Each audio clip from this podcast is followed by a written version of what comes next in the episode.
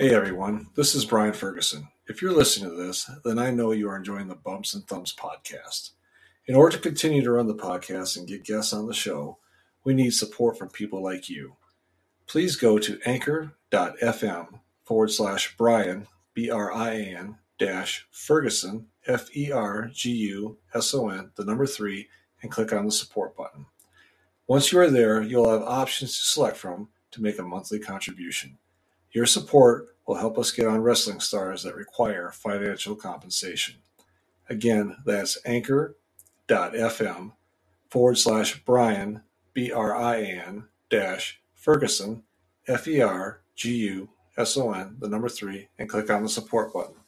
Thank you for listening. Thank you for your support, and enjoy the podcast.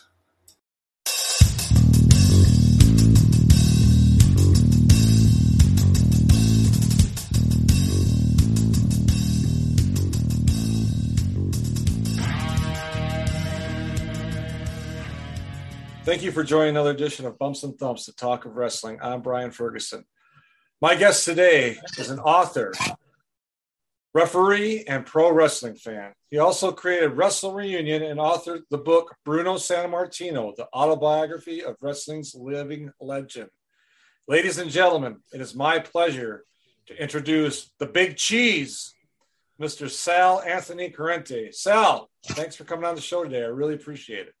Thank you, Brian. You even pronounced my name right, so you get points right out of the gate for that. I was in the army for 26 years, so I had to pronounce a lot of challenging names. So I appreciate it. Thank you. So let's talk a little bit. You know, you wrote this book, but I want to get into a little bit uh, your roots. So where you grew up, how you grew up. Uh, tell us a little bit about that, if you would, please. Well, I'm from Yonkers, New York. Um, my parents were both born and raised there, and uh, that's where that's where they still are today. And um, we were just a middle class family. My father was a cop for many many years, but he also taught boxing and a lot of Golden Glove champions for the Police Athletic League, and he was also a singer. Put out numerous records. They're all over YouTube from the 50s, 60s, and 70s. And wow. Um, the uh, thing was, it was a very quiet life, just little league and stuff like that. Um, and started working jobs. And then a friend of mine named Anthony Attanasio um, uh, started his own refrigerator business, which has since multiplied more times than I can count. Mm. But um, that was, uh, and I worked for him for many years. And uh, one day he told me he did a call at a guy's house. The guy's name was Dominic Marcello. And he, of course, lived in Yonkers as well and he had all the pictures of the wrestlers.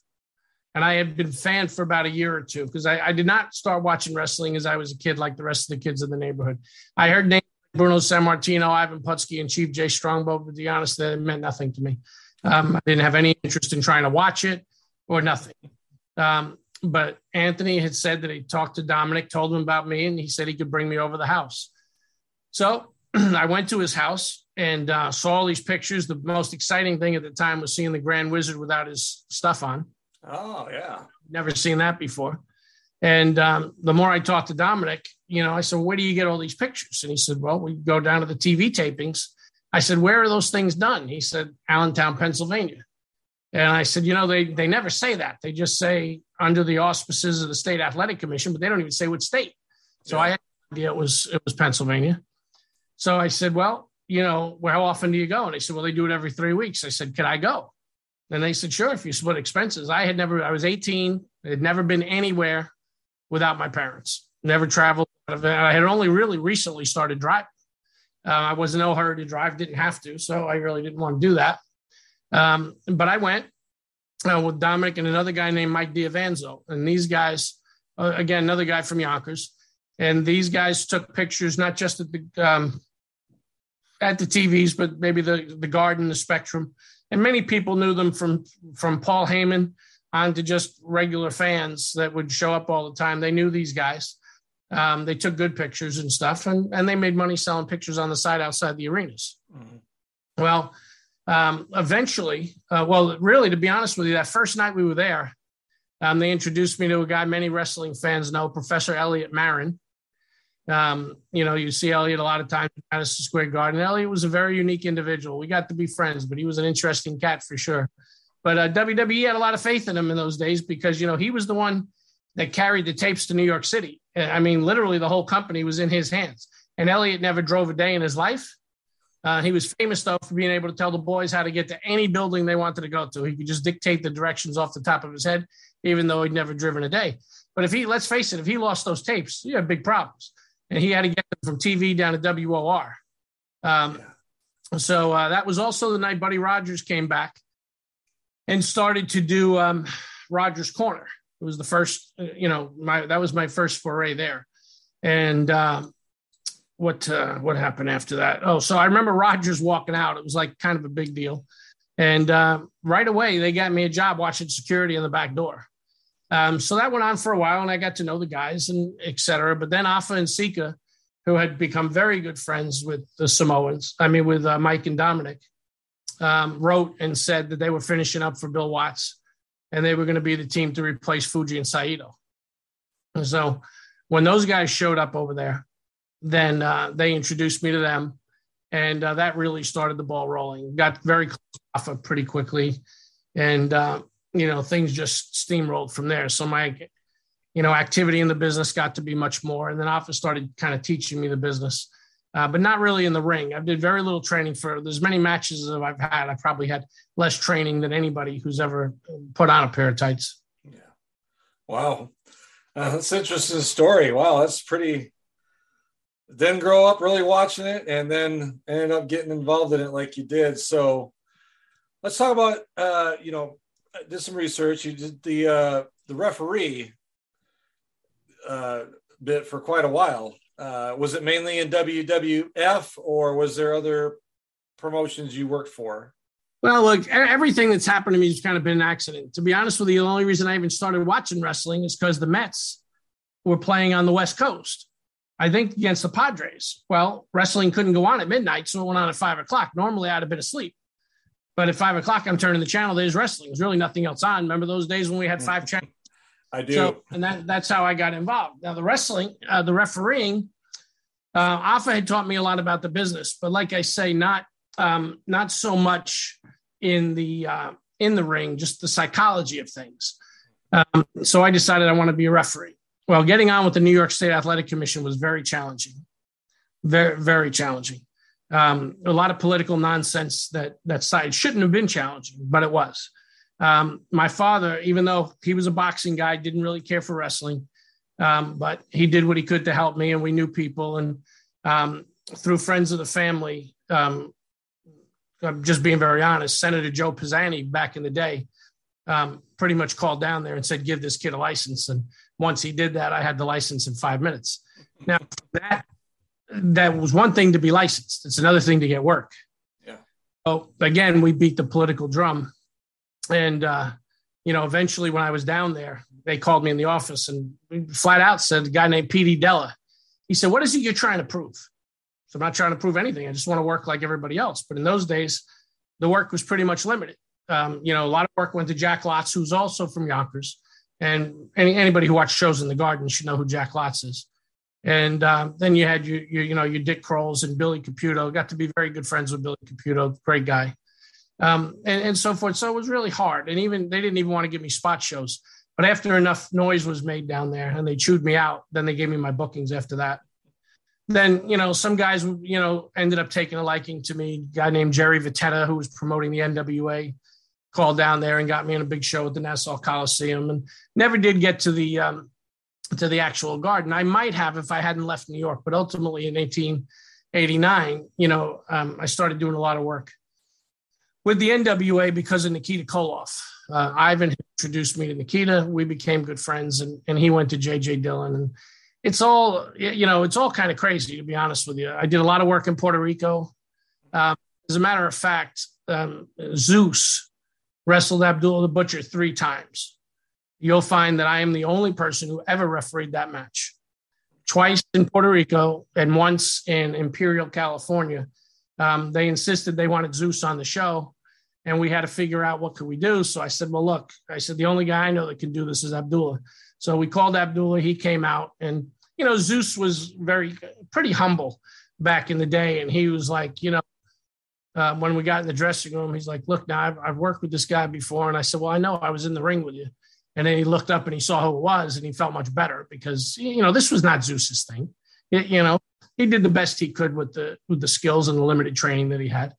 Um, but it was all just just stuff that happened. Like Victor Quinones got me booked, and I ended up being a troubleshooting referee in um, in uh, in Puerto Rico. And you know, I worked some pretty good matches down there. They named me referee of the year. Joel Goodhart.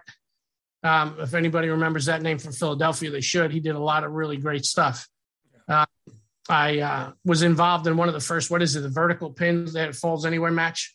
And we put up against the wall and counted the pin. I was one of those, the two referees. Joel wanted one of us on each side, and we counted the three. And I remember a question. I said, Joel, are you kidding with this? Because we, we got along really good. He said, No, no, it's false count anywhere. Let's just do it. So we did. And uh, had a, had a good time with that. But mostly I was running around with the Samoans and then getting help from from some of these other guys. And then a guy named Rob Russen um, needed help on a tour. And um, I forget, somebody had bailed out on him. Oh, I guess Kamala had bailed out on the tour and um, we needed to get a replacement. So we were looking around for replacements, and then Afa, the Wild Samoan, ended up going on the tour. But then after that, Russen started booking me on stuff, and then we worked together for a long time, also including along first guys to go back to Australia. And I don't know how chronological that all is, but you know, a, a lot of it was um, again just luck and, and being in the right place. Like I was in Philadelphia and they were doing TV for the NWA. For whatever reason, Tommy Young wasn't there. Well, I mean, just flat out, they were not happy with the referees in, in Philadelphia. Yeah. So, uh, one of the Murdoch brothers comes to me and says, "Listen, you better be on standby. Um, they're going to the commission now and seeing if you could at least work the first hour." And um, and I said, "Okay." And uh, so they put me out there for the first hour. And what I was very proud of is because Tony Schiavone didn't know me from anybody, and I don't even know if he remembered me today. But he, after the first hour, he came and found me and he said, "Listen, I want to know what your name is. I want to be sure to promote you on the next hour." So I felt he didn't do that because he thought I was making a mess out there. Yeah, right. you know, then they said, um, hey, "Listen, you're just going to do the second hour." Also, the other guys worked; they did the dark matches and and, and so forth. But um, on that show, I got to be with Dusty and Bobby Eaton in the cage. That um, that match is on is on YouTube, and you know, one of my prouder moments is coming around the corner and hearing Dusty say to Jim Crockett, if Sal wasn't here, we'd be dead. And, uh, wow. you know, I appreciated that because he certainly I was there. And uh, Dusty gave me a lot of breaks, basically because of Nikita Koloff. And then, you know, to really tie this thing up, JJ Dillon and I have become very close over the years. And he certainly took notice of me and started booking me in, in big towns with, you know, where they were turning people away. Mm-hmm. And I made the connection until much later when I found out that JJ and Bruno were very close. JJ had started as a referee. Mm-hmm. Bruno helped him with no particular reason why. And when I started all coming together in my mind, I said, you know, Bruno, I really think that everything you did for JJ, he tried to pass that on through me because he had no reason to help. Sure, okay, I went out and worked hard. A lot of people go out and work hard. Yeah. And I didn't even know Bruno at the time.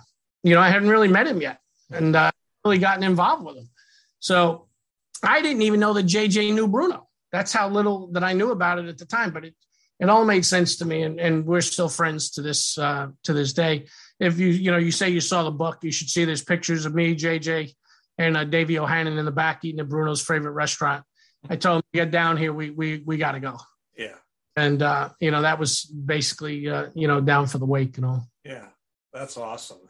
You know, Nikita Koloff, I interviewed him on here. Oh, geez, it's probably been a year and a half, but one of the nicest guys I've ever uh, talked to on here. Uh, very humble, down to earth, and uh, just a nice guy. And I, when he told me his story about getting into the business, I was pretty shocked because he had no training.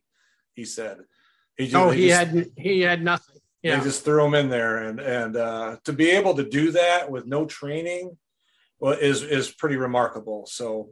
Well, did he uh, did he tell you about how late he was on the second night and all that? And- uh, he may have. I. Uh, I well, the, the, way the story goes yeah. is um, Koloff and I think Koloff and Kernodle, um, you know, were riding with him, and he just was late. They were supposed to get down there, work out in the ring, blah, blah, blah. Crockett was incensed mm-hmm. because, you know, here's the guy, as you said, with no training. Doesn't matter how impressive he looks, right? Literally no training at all. Right. So Ivan calmed Jimmy down, but he said, I'm just telling you, if this guy trips going through the ropes, he said, sit it. Nikita Koloff's finished. But, you know, Nikita was a natural born athlete anyway. Got through it. And then, of course, you know, over time got some training you know, but let's face it, if you look at early matches in Nikita, I mean, some people are lucky their heads didn't get taken off. Yeah. And uh, I don't think I've ever told this story, but I'm going to tell it now. All right. We were working for a guy in Tennessee. I was li- living with Nikita as his roommate by this time. He'd moved me down to Carolinas, got me a tryout with Nelson Royal, and I was uh, Nelson Royal's head referee. Um, I was booking a show for, I guess the, the guy's name was John Huey, I think from up in Tennessee. And um, we called Manny Fernandez and uh, told him he was going to work with Nikita in the main event. And to be honest with you, he wasn't too happy about it. Um, but he agreed to do it. Everything was fine. But he hadn't seen or worked with Nikita in a long time. Well, they had a good crowd up there and a good house. And uh, Nikita had really improved tremendously. And, and Manny pointed that out in the middle of the room. Something was said. And um, Oh, I think he looked at me and said, Sal, this guy's turned into one hell of a worker. And Nikita said, You were always a great worker. And so I knew it was all it was all good. But that had been the change that a guy, a technician like Manny, who really was fantastic in the ring. Mm-hmm. I know how to describe and I never told Nikita he didn't want to work with him, right? Yeah. But by the time it was over, that it was because the last thing you need to start any more headaches. It's bad enough as it is. But uh, but it all worked out great. Yeah. Yeah. That's an interesting story. Uh, let's talk about what's one of your favorite matches that you did. You know, you talked about Abdullah and, and Zeus. Is there any other matches? I know you did a lot of them, but the one that really just sticks out in your mind that that you really enjoyed working. Well, look, there, re, there's numerous reasons why matches uh, stand out in your mind. Hmm. Uh, and uh, in the Zeus and Abdullah thing, like I say, it was it was interesting, but it was tough. And again, we're working with a guy who it wasn't his thing. And Abdullah, I, I got to say, he put out way more effort than than you can imagine. And the way the people went back and forth, we lost the people. The building was dead.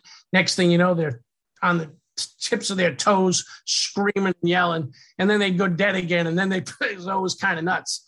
Um, you know, I guess one of the biggest matches that stands out to me really is um, Dusty and um, Dusty and uh, Bobby Eaton in the steel cage with Cornette outside. Um, TV match, and I didn't even know if I was supposed to be in it. I thought it was beyond me. And I said, Dusty, am I supposed to be out there with you? He said, Of course, it's on television. And uh, you know, which was that was not normal either. Steel cage match on television was for the right. U.S. So that was a big one. I, I guess, though, one of the prouder moments, and I wish this was filmed, but it wasn't. We were in Baltimore, and this is at the time where we were turning them away with the NWA. So uh, Tommy Young comes and gets me, and we go on a meeting with Dusty, Barry Windham, Bigelow, and uh, JJ Dillon. So Dusty says, Sal, you're going to be out there with me. He said, and uh, Barry's going to knock you out. When he does, I want you to not move a muscle, just like Ronnie Garvin, just like I did for Ronnie Garvin. He said, You do not move a single muscle. Okay. So they were trying to figure out what they were going to knock me out with. And uh, you know, I said I got these brass knuckles here, and uh, you know, I always carried them. You know, tried to have available if needed. And they said, "Nah, that's no good." Well, ten minutes later, it became good. So, I mean, it's one of these obvious things, right? It was so huge. I mean, if you were if you couldn't see it from the last row, you better go get your eyes checked. So, uh, but they used it, and uh, Barry hit me, and due to some confusion, and believe me, to this day, it was 100% confusion. I got blamed for some stuff that really was on the wrestlers. It wasn't on me. And me and Tommy Young did not get along. Well, he didn't get along with me. I had no problem with him other than the fact I took heat for something that I didn't do. Well, the bottom line is he had to come down there and revive me and make the count and, and all this other. And I had to change things, change things back. And um, what basically um, happened is Tommy comes over and starts to revive me. And he said, Sal, that was one hell of a bump you took. Now, for a guy who doesn't like you to even say anything, so I figured that was a, a good deal. And it was one of those deals um, that you know you just felt like everything was right. So that's another. Was in Baltimore, and I and I felt good about felt good about that. But to be honest with you, I was in so many good matches and matches are first time I refereed, even though me and Ricky Steamboat were good friends, I hadn't worked with him, you know, so I got to work with him. And in a match where uh, was down in Sumter, South Carolina, and Paul Jones said, we were kind of worried because the guy he was working with, quite honestly, especially for that back in that day, he just terrible. I mean, he really. And Paul Jones said, "Sal, if this goes bad, just get it over with quick." This guy was the best, probably the best worker on the whole show. Holy cow! You know, so you just never know. Yeah. You know, looking. So him and Steamboat really had a good, uh, a good match. But yeah, the, it, it's really hard for different reasons. You know, I always like working with a guy like Charlie Fulton, if you know that name. Mm-hmm. I mean, Charlie was one of the best there was. You, you, know, didn't get the credit he deserved, but he he was fantastic.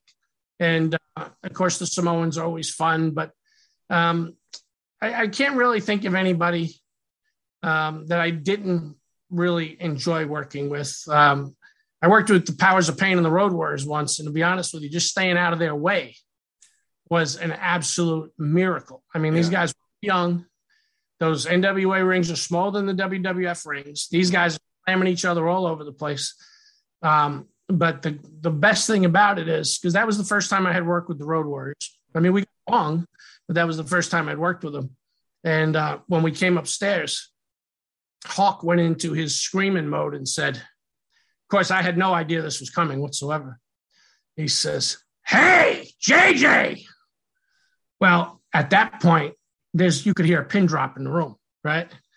He says, "This kid's one hell of a referee."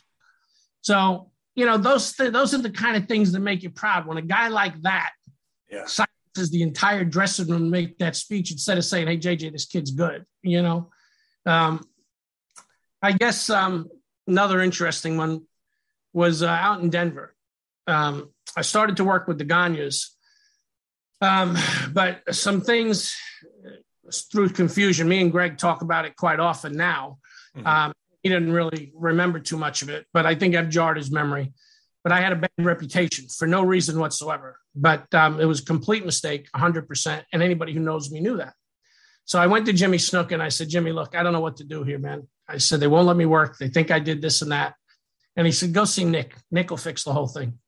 So I went over and talked to Bockwinkel, who knew me. He went over and talked to Greg. He said, okay, everything's set. You try out tonight. He said they're going to like put, put you in the first match and uh, everything, everything should be okay. So I go out, I do the first match. Gagne's meeting me at the dressing room when I get back. And he said, listen, everything was great. Uh, could you stay and do the main event?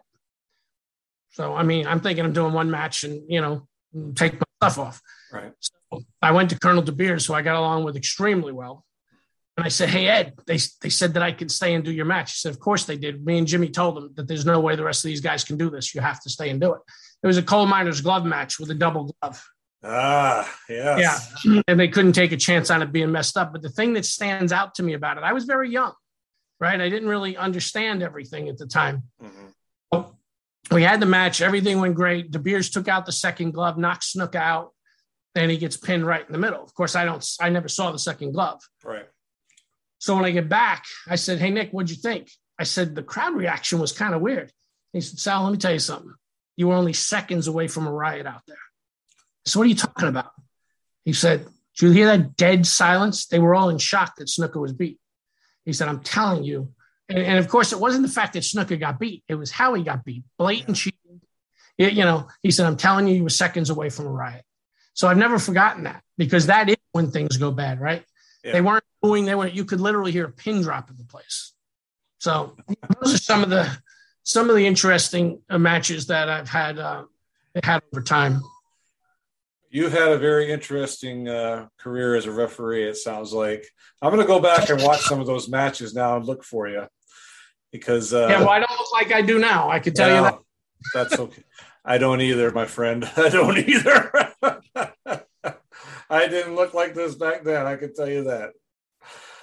Let's talk a little bit about you uh, starting up the uh, wrestling reunion, wrestle reunion yeah. that you did. Well, well, you left out about 12 years in the middle somewhere. if uh, if you okay, well, let's talk about.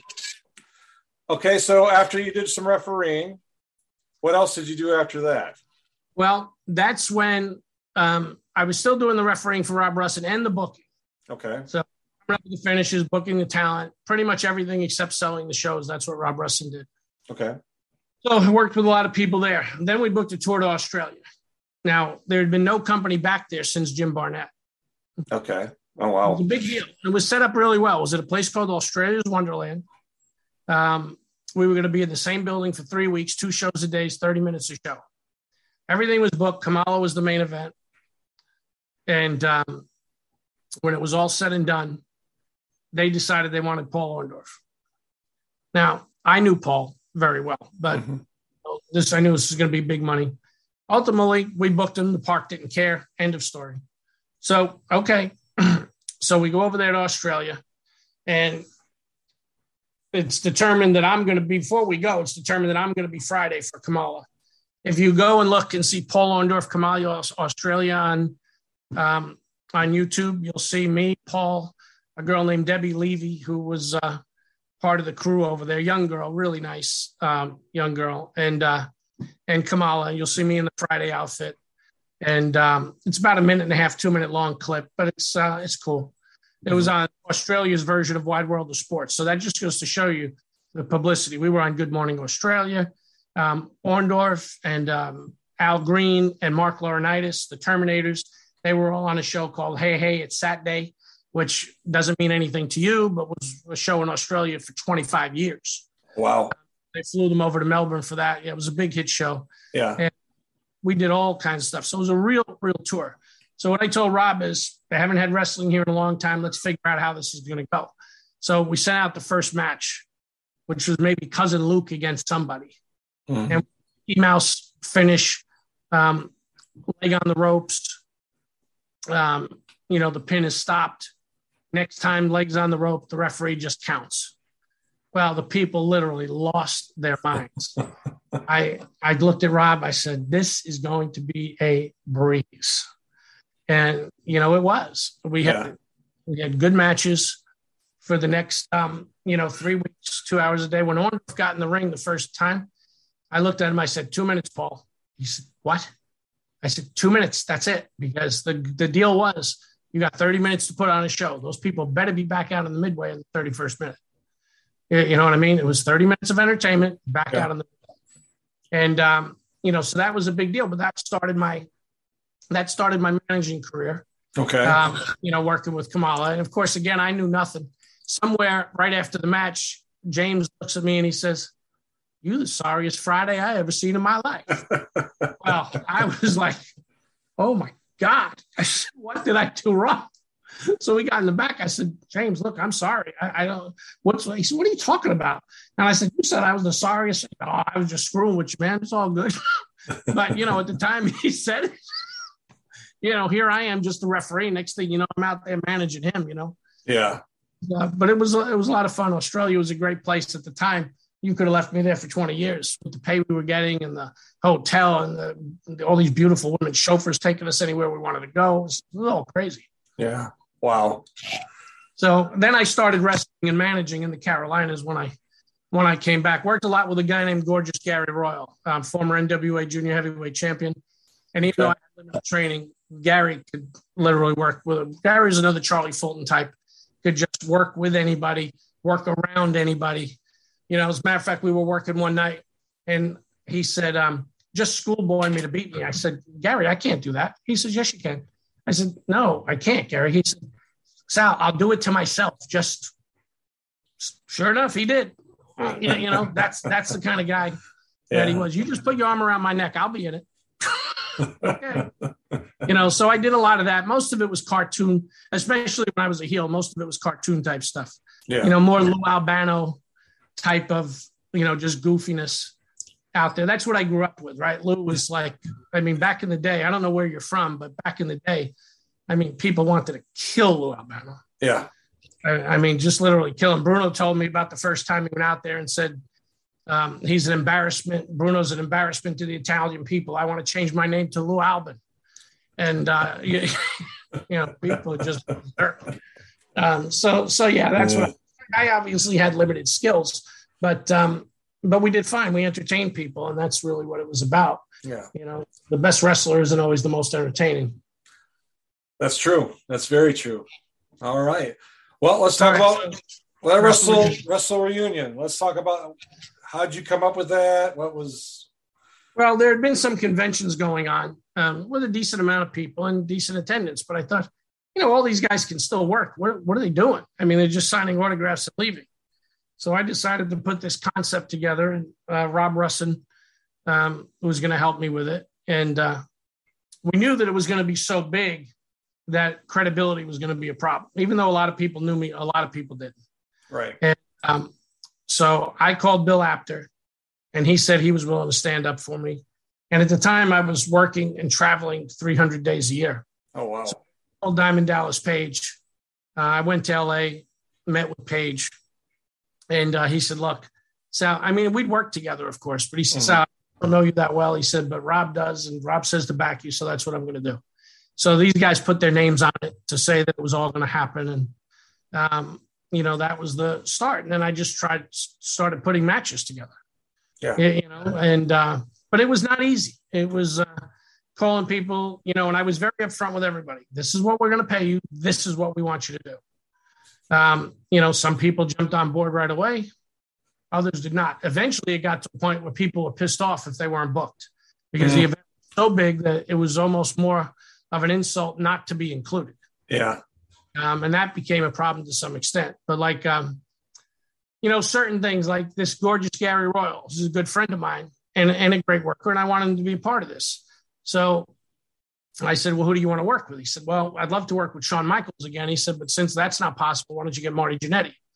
Because um, Gary was in Kansas City with Shawn and Marty both and worked with these guys night after night after night when they first started out. So, um, you know, I remember Jannetty walking in the building and seeing Jannetty probably had no idea what he was booked on whatsoever, right? Yeah. He walks into the building and he sees all these guys all over the place. Somebody must have pointed me out. I'm sure he didn't remember me. I'd worked with him and Rose and Summers. And you want to talk about great matches. Rose oh. and Summers, Midnight Rockers, forget yes. it. Yeah. Yeah, absolutely amazing um, mm-hmm. um, guys to work with. And plus, Sherri Martel was a good friend of mine too. So, you know, that only helped. But, but even, even without it, it was just fantastic. Yeah. Said, um, can you tell me who I'm working with? I said, sure, Gary Royal. And uh, he said, You mean the real Gary Royal? I said, Yeah, the real one. And uh, Gary came out later and he said, Marty came over to me and wanted to know how he got booked on this thing. I told him that, you know, I requested him. And the funny thing about it, why is it important story of Wrestle Reunion One? These guys obviously knew each other, had worked together well into the double digits, maybe the triple digits. And mm-hmm. um, once they had that match, it wasn't long after that that Jannetty was right back in the WWE. Um, now, of course, that didn't last long due to other issues, but he pretty much went straight from her. People saw what he did there. And, you know, Pat Patterson, I invited Pat down because Pat gave me some breaks uh, too and um, booked me in Denver and, and so forth. It was on some shows with me. So he knew I could work. So he came down. I wanted him to sign autographs at the time. He wasn't doing that, but he said, I will come by. So I'm sure he made a full report to the office and Jannetty, um, you know, got back in there. Yeah. And, um, you know, Bob Orton refused to wrestle. Um, so that was a problem because I really wanted Bob to be there with Piper and and the whole thing. And he said, Sal, look, I understand if it's a problem and you can't book me. He said, I, I get it. He said, I can come sign autographs, but that's it. So when I go out to Oregon to meet with Piper face to face to to get this settled, and you know, the meeting was good. He said, look, he said, I don't know what to say. And Piper had been on my first show. I promoted a show in Yonkers. Um, mm-hmm. And then we did the first, I guess we skipped over that. I promoted the first WrestleMania on closed circuit in Westchester County at the oh. Westchester College. We did turnaway business there. And wow. we had had a spot show before that with Orndorff, Schultz, and uh, Piper against Rocky Johnson, Tony Atlas, and SD Jones. That was also turnaway. So when I met with Piper, he said, Look, I, I, don't know about this. He said, But listen to the guys you got on it. If they're willing to trust you, so am I. So we booked that. Then after that, I had um, lunch with uh, Buddy Rose and Colonel De Beers. Told him what was going on. Told him I wanted Bob Orton to team with them, but Bob refused. And he said, "Listen, when you get home, call Bob. You tell him I said this." So I repeated what Buddy said. He started laughing. He said, "Okay, I'm going to do it for you." So next thing you know, Orton's in the six man, and shortly after that, he's back in the WWF too. So those guys oh. straight from there, pretty much straight back to the WWF. So, you know, obviously what they did was good enough from a guy who didn't even want to put on the tights anymore. Next yeah. thing you know, he's back. He, he's back in WWF. Wow. But putting wow. it together, you know, the truth is, in retrospect, that um, there were probably too many guys on Wrestle Reunion One. Um, you know, I've come to find out certainly you need to have a, a good, solid card, but it can get so big that it just doesn't make sense anymore. Yeah. Um, because the point of diminishing return. Now, you know, I was in Hollywood on the way to LAX and Page called. His roommate at the time was Stone Cold Steve Austin. He said, Sal, what are you up to? And I said, Well, I'm heading to LAX. Time to time to head to the next town. And he said, Well, you better put that on hold. He said, Steve's ready to talk to you. So come on over to the apartment and, and you can sit down with Steve and tell him what you got going and see what he wants to do. So I went over to uh, Playa Vista where Page was living at the time with Steve Austin. And uh, uh, the uh, bottom line is Steve gave me an open forum, but ultimately, speaking to his agent, they just didn't want to do it. And I, and I think I, I understand in retrospect. I didn't like it, but I think I understood. Mm-hmm. Um, you know, the truth is, who was I? Steve Austin was the guy. And if this thing bombed, it was going to look more worse on him than it would have on me. So, you know, matter of fact, I think Barry Bloom was the agent. Uh, well, I know Barry Bloom was the agent. He said, South, this thing was overseas. We probably just said yes immediately. Um, but the truth is that um, based on just the crowd we had and what we were giving, and quite honestly, the, the real interesting thing to me is the prices for Wrestle Reunion based on what people were getting were practically a giveaway. Yeah. And I yeah. was being told I was a crook. I mean, today you could literally show up to an event and get one star yeah. for the kind of money that you got everything, including tickets to these wrestling shows, QAs, yeah. everything for, for, you know, I mean, literally one of these major WWE guys goes to a show. I mean, you're talking about what a minute experience. We gave people three days worth of stuff. Yeah. And I was literally called a crook and I was ripping people off. And it was just, it was crazy. But I will say this that people that attended Wrestle Reunion still to this day talk about what a great event it was, yeah. how much fun they had. And we do have the Wrestle Reunion tapes back now. They've been tied up in litigation. So I'm Good. working to try to figure out how to monetize these things and what's going to make sense. Um, you, you know, I got to do something, right? Yeah. Uh, yeah. Not as easy. I think if I had them 10 years ago, maybe WWE might have purchased them. I don't know if they will now or not, but there are numerous ways. So with things like Kickstarter and stuff like that, to figure out what to do with these tapes. It's probably a long play, not a short play, but that's all right. Something's got to be done. I will say this: the Wrestle Reunion tapes are probably the most requested matches that are on tape that nobody's ever seen. Still yeah. to this day, 17 years later, people still come to me want to know when a DVD's coming out. Well, unfortunately, you know, if DVDs weren't stolen every two minutes and crap wasn't uploaded to the internet, yeah. I would have come with my buddy Michael at High Spots probably and, and had this thing out on DVD, yeah. you know, quite quite a while ago. And uh, you know, the, right now I just I got to get creative. So you know, we're going to go to the market with something because to put all of this into it, and so many of these people are dead. Yeah, you know, it's crazy. And you know, quite honestly, the event came off great. A lot of it was through uh, Jimmy Hart. Jimmy Hart was uh, um, he was a tough one. Uh, he didn't want to do it, and yeah. he absolutely refused over and over.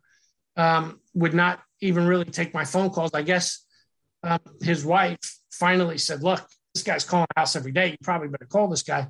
So he eventually called me back and refused. And then Lance Russell refused to do it because Jimmy wouldn't do it. And in the meantime, I got Page just busting my chops, telling me you got to get Jimmy Hart on this thing, right? So we were booked in Memphis. The uh, fabulous ones were supposed to work with um, Corey Maclin against the Rock and Roll Express, Jerry Lawler.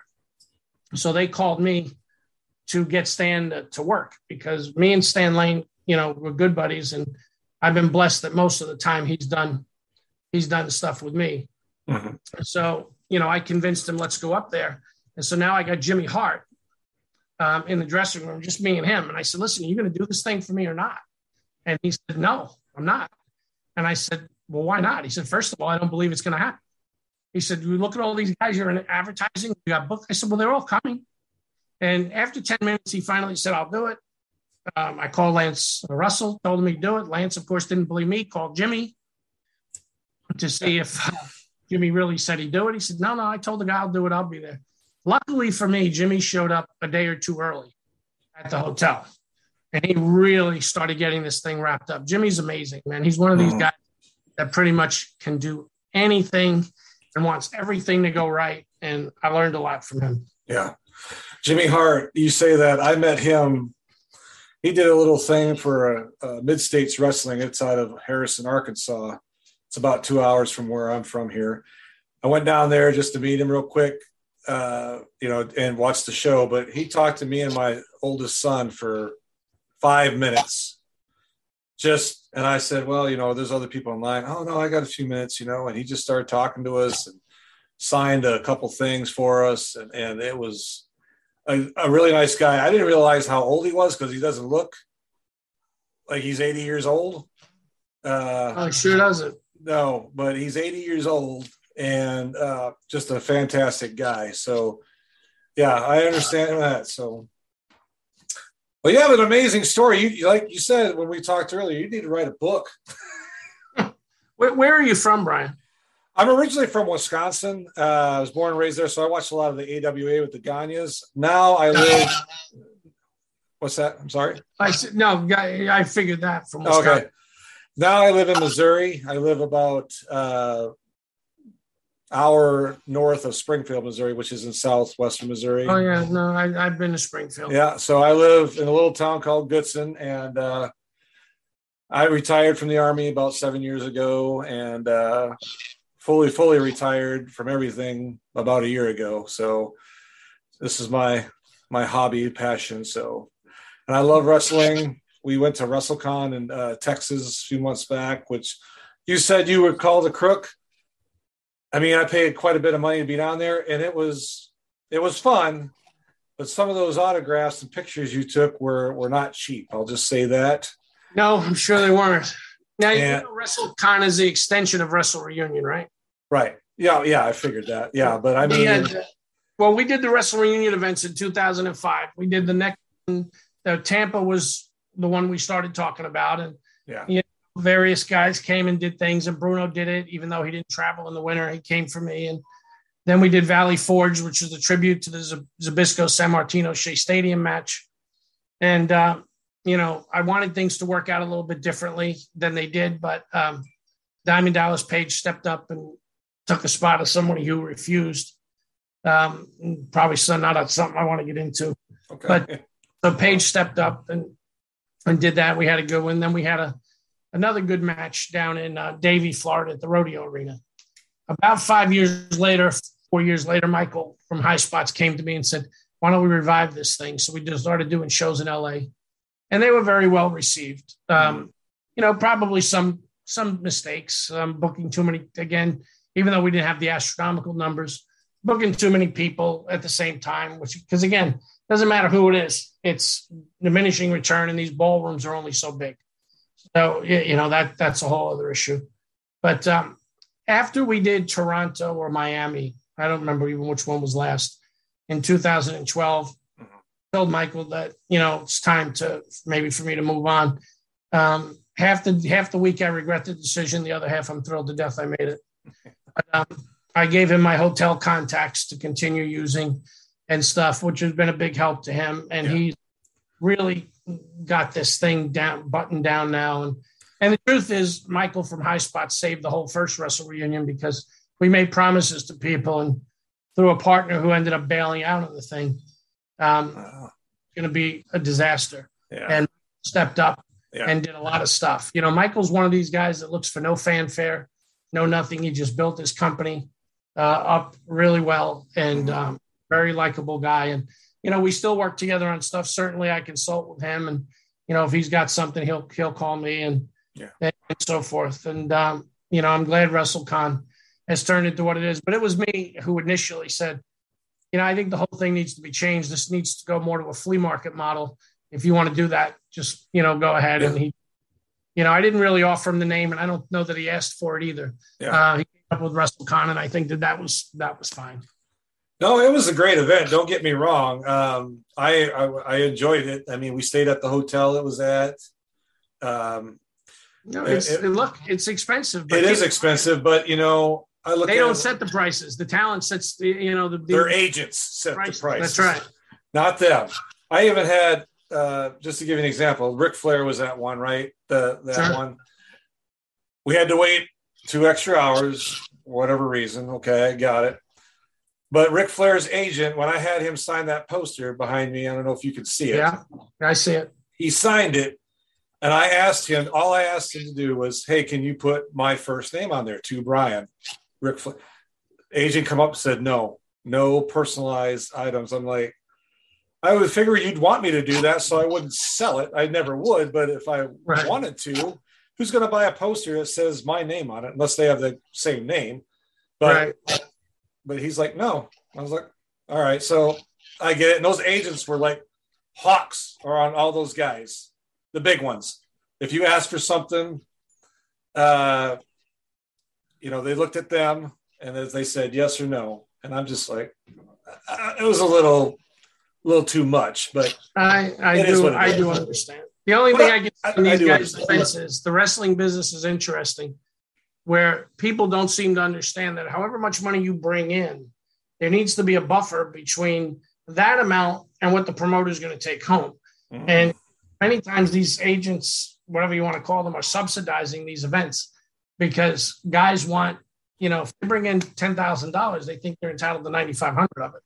You, you know, that's really that's Yeah. it's it's kind of tough. Yeah. I mean, there isn't you know there isn't each side looking out for the other. There's yeah, side looking out for themselves, and you know, but then again, there's some guys who do this just so they can hang out with the wrestler for the week. So it's it's tough. But you know what?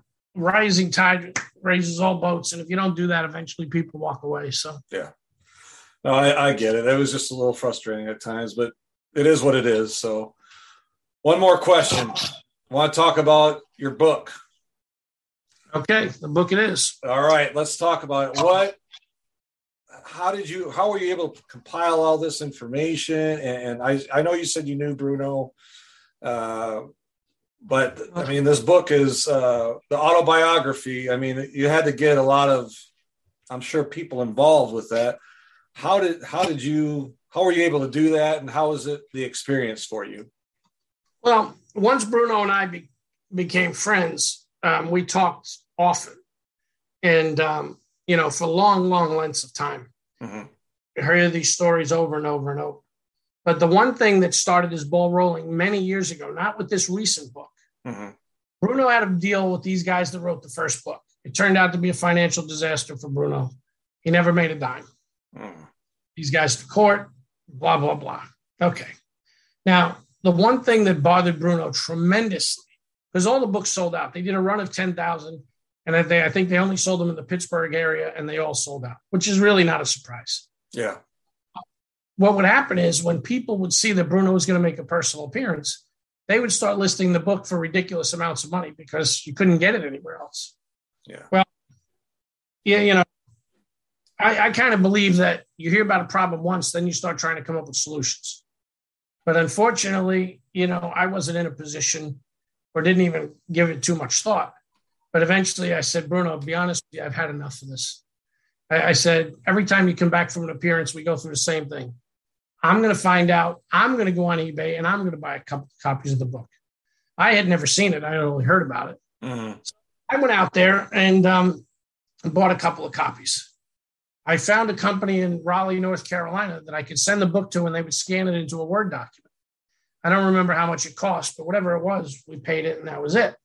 So then I got with a guy named Bob Brian Thompson, who uh, is from somewhere out your way. Yeah. And- Lebanon, Missouri. I did an interview with him. Yeah. Okay. So Brian um, and was involved with the other guy that had that Memphis uh, sheet. For some reason, his brain, I mean, his face is staring. You could see it.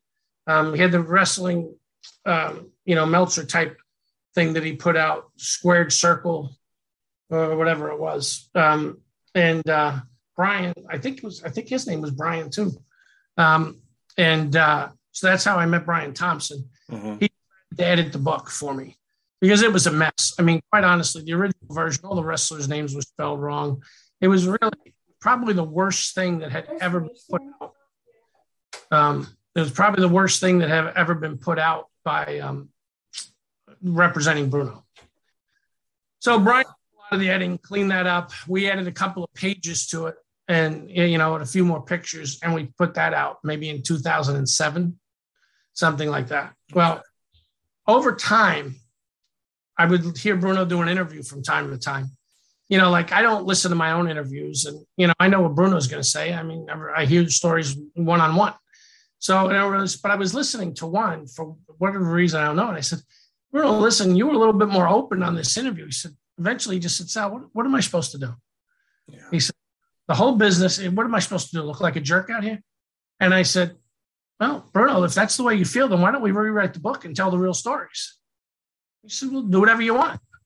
So I uh, I would go over stuff with him and go over stuff with him and and send him stuff and um, you know started started writing, but it took a long time. We were in no hurry. Yeah. You know, quite in my mind, Bruno was going to outlive us all. yeah. Um, you, you, know, I tell I talked to Davey O'Hannon a lot, who I've become very close to since, and I wish I had met really met early. I was at an early show with him in Zbyszko, but didn't really get to know him. Uh, Bruno would mention his name, you know, fairly often because they got along extremely well. But um, I just pulled out stuff that I knew was crap, and I yeah. put the real in, which I had heard I could have dictated them from memory. Yeah. Uh, then, you know, I started not getting return calls, so I knew there was a problem. And um, when we got down to the wake, quite honestly, Carol said, um, Sal, what about the book? And I said, Well, Carol, I got to be honest with you. I stopped working on it. He said, I didn't know what direction we were going in here. I said, Well, I think Bruno would like the book finished, don't you? And I said, Well, sure, but I didn't really think it was my place to decide that. And uh, that was what we did. And, you know, um, friend, mutual friend of mine and Jimmy Hart's, uh, Jimmy introduced me to him. Quite honestly, I wish I had listened to Jimmy sooner. Uh, a guy named Colin Bowman used to be WCW Magazine. Mm-hmm. Colin's a brilliant mind, great for business. Um, we got him involved in all the later Wrestle Reunion events. And I called Jimmy one day and I said, uh, Jimmy, I finally found the right guy to, to edit the book. And he says, Really? Who's who's it gonna be? And I said, Jimmy, seriously, you need me to tell you who it's gonna? He said, Oh, Colin. And I said, Yeah. He said, Yeah, you know what? Perfect choice. So with without Colin Bowman, I mean the book, I've, we've gotten a lot of compliments on the book. Yeah and uh, you know five star reviews on Amazon for most people, and mm-hmm. you know I really appreciated that. Amazon reviews always help, mm-hmm. but uh, Colin it became a passion for him too. I just don't think it would have turned out the same. Uh, the book is very large, course, 568 pages, yeah. which is a lot for a book. And truth is, we could have went to a thousand, but at some point, he said, "You you, you better stop." He said, "I think enough is enough." Yeah. And then chose to do it in color once I found out from Amazon that if one page is in color, 568 pages are in color, and we wanted color pictures in there. So the color version, I mean, it's expensive because it's expensive to print. Right. Yeah. Because the book is so big. But the truth is, nobody who's bought the color version has regretted it because the yeah. picture kind of like, you know, I think half or more of the pictures are in color. And, uh, you know, that that's really cool. Yeah. No, but that, uh, was the thing with the book. Um, yeah. I'm sorry that you know it didn't come out before Bruno had passed because yeah. do some stuff and, yeah. and, you know, but it just obviously you know yeah. want to make God let, let him know what your plans are, right? That's right. Yeah, I'm going to put that uh, in the description below for people to uh, get the book if they want to. I'm going to buy a book uh, here. I've been reading so many books here lately. I'm trying to or trying to catch up uh, oh, on those wrestling books. I'll tell you one one of the interesting things about wrestling fans. Somebody told me when I put the new book up, book up to take the old book down, and I said, "Why? It doesn't cost me anything to have it up. What if somebody wants it?" Yeah, you know, still sell two, three, four books of the of the old book. It's like people want the whole thing. Yeah, you know, and I'm like, great. I mean, again, if I was paying rent to have it up there, maybe I would have made a different choice. but right. several years later, and still we're still yeah. selling the book too. Yeah. Um, even though this one has way more pages, way more pictures. Yeah. Of course, the other one is cheaper, but uh, because it is much smaller. Yeah. But it's interesting. I, maybe people want to compare the changes from the first book to the second book, which there there are there are many because, yeah. like I said, the stories, but there were so many more stories to tell. And yeah, Bruno was a was a great guy. Um, people ask me all the time what you did, and you're one of the first people not to ask me. But you know, why you? Why did Bruno pick you? I don't have slightest idea. Um, that was going to be my next question, but you did it for me. yeah, I, I, mean, I get asked it all the time. I, I'm, the only thing I know is that I know he trusted me. Yeah. Uh, with Bruno, that that goes a long way. But uh, I really, I don't, I don't have an answer to it. Um, you know, but I, I think his record speaks for itself and who he was and how he drew, and everybody has their opinions. But you know, the truth of the matter is this: when you talk about Bruno Sammartino and the book, it's a book about a man that was a wrestler, but you know what he went through in his early life, how they even came to this country, things went for the country, the kind of stand-up guy he was, the things that you know he did for people, um, coming over here as a weakling, and and and all of that, and and you think about the amazing ride and what he went through, what his mother went through. His mother was his hero, and so forth. But when it comes down to his place in the business, I, I don't know how you question it. You've got he's the only guy in the business who ever demanded they take the belt away from him twice. twice, yeah, twice. Twice, and it took them a year to do that. Yeah, he, you know, when he went on cards all over the world, he went as the main event. Now, many guys will tell you the McMahon's brought him into New York, but if you weren't a guy like Dusty Rhodes or Mil Mascaras, if you were just a guy who was on top of another territory, when you came to New York, you were in the opening match or the second match or something like that. Yeah. New yeah. York guy. Bruno was always the headliner somewhere else. Mm-hmm. And you saw Bruno's cards having some special guest bonus attraction to help draw because Bruno was enough. Yeah. You know, I mean, you could just lay out all these scenarios and circumstances and the argument that anybody else did better. And let's face it, what promoter ever took a belt off of somebody because they were drawing too much money? That's never happened. Yeah, no. Right. So you know, you can make Bruno could have been the one thing Bruno did say when he when he was kind of forced into his comeback. Um, the rings had changed, and uh, he said, "When I got in the back, I said to you, said to the guys, I said, Are you guys kidding with this? This is like a trampoline out there." And he said, "If I was wrestling on this my whole career, he said I would have had the championship for twenty years." you know, because these guys were, you know, the Brunos, the Koloffs, the Kowalskis. These guys are taking bumps on boxing rings. Yeah. How much yeah. could your body take of that crap? Yeah, true. Very true. So, Sal, I want to thank you for coming on today. I really, really appreciate it. You gave us a lot of insight. And, uh, you know, I reached out to you a few weeks back and you accepted right away. And uh, we have a mutual friend, Greg Gagne. Uh, he's a great guy. Uh, and I have a lot of respect for, for Bruno. Uh, always have. Uh, you know, I never met the guy, but I've heard just I've never heard a bad thing about the guy ever. Well, that that that's that's right. And you know, yeah. I'm I didn't. Uh, we do have a mutual friend in Greg Gagne, and I will tell you one of the smoothest matches I was ever in. The again in the Denver Auditorium, Greg Gagne against Curt Hennig. Yeah. You, you know, working with Greg, um, he was a guy obviously could have used. You, you know, some guys needed in. Putski needed some inches you know, another 20 pounds on Greg Gagne with his working ability. Who knows what that might have, that might I agree. Yeah. You know, meant, you know, the only thing I forgot to mention before you go is the whole Wrestle Reunion thing really started to come loose um, a few weeks beforehand. If it wasn't for the, this Anthony Atanasio that I told you about that got mm-hmm. started, it was really him that stepped up and saved Wrestle Reunion. And, um, you know, so you know, he's a guy that nobody knows, but for all the fans who were there that loved it, that still tell stories about it, that want to see the matches. Without Anthony, there's there's a good chance they would have had a different look to it, yeah. um, or I would have had to make some other arrangements real quick because unfortunately, when you take the word of some people who are not stand-up people, yeah, yeah, it can get it can get ugly very quick. Yeah, but I've learned, I certainly learned my lesson. But uh, so yeah, he's as huge an influence in me in the wrestling business as, as some of these other guys. Yeah. He he helped open the door and then he kept the door open when it could have been slammed in my face. Yeah. So all of that is appreciated. I appreciate your time today. Um, I appreciate you coming on here today. I know you're a busy man and, and you got a lot of, probably got a lot of things going on and taking time out of your schedule. I appreciate it very much. And uh, ladies and gentlemen, Mr. Sal Corrente, The big cheese. Now, now you said it wrong. oh, You said it right the first time. I didn't say it right. I'm sorry. No, it's it's Sal Carenti. Sal Carenti. Like the E might be silent. I don't know, however you want to say it, but it's not an sound at the It's end. not an A. Sal Carenti. There you Okay. go. Now you got it.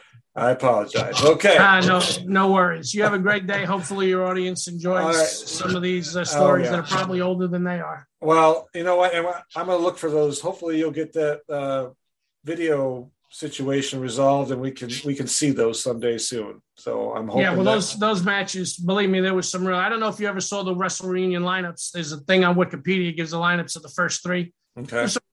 Some really great matches Yeah. there. I mean, they're they're, they're Yeah. really. Oh, I'm sure. So hope, hopefully, yes. I'll be. And when I say nobody's seen them, that means including me. Well, yeah, that's that's not good. Yeah. Then yeah, we need to see them definitely. Yeah, for uh, for sure. So you have a great day. All right, you too, Sal. Thanks and people out there, thanks for watching. If you're listening, thank you, and please subscribe. We'll talk to you soon.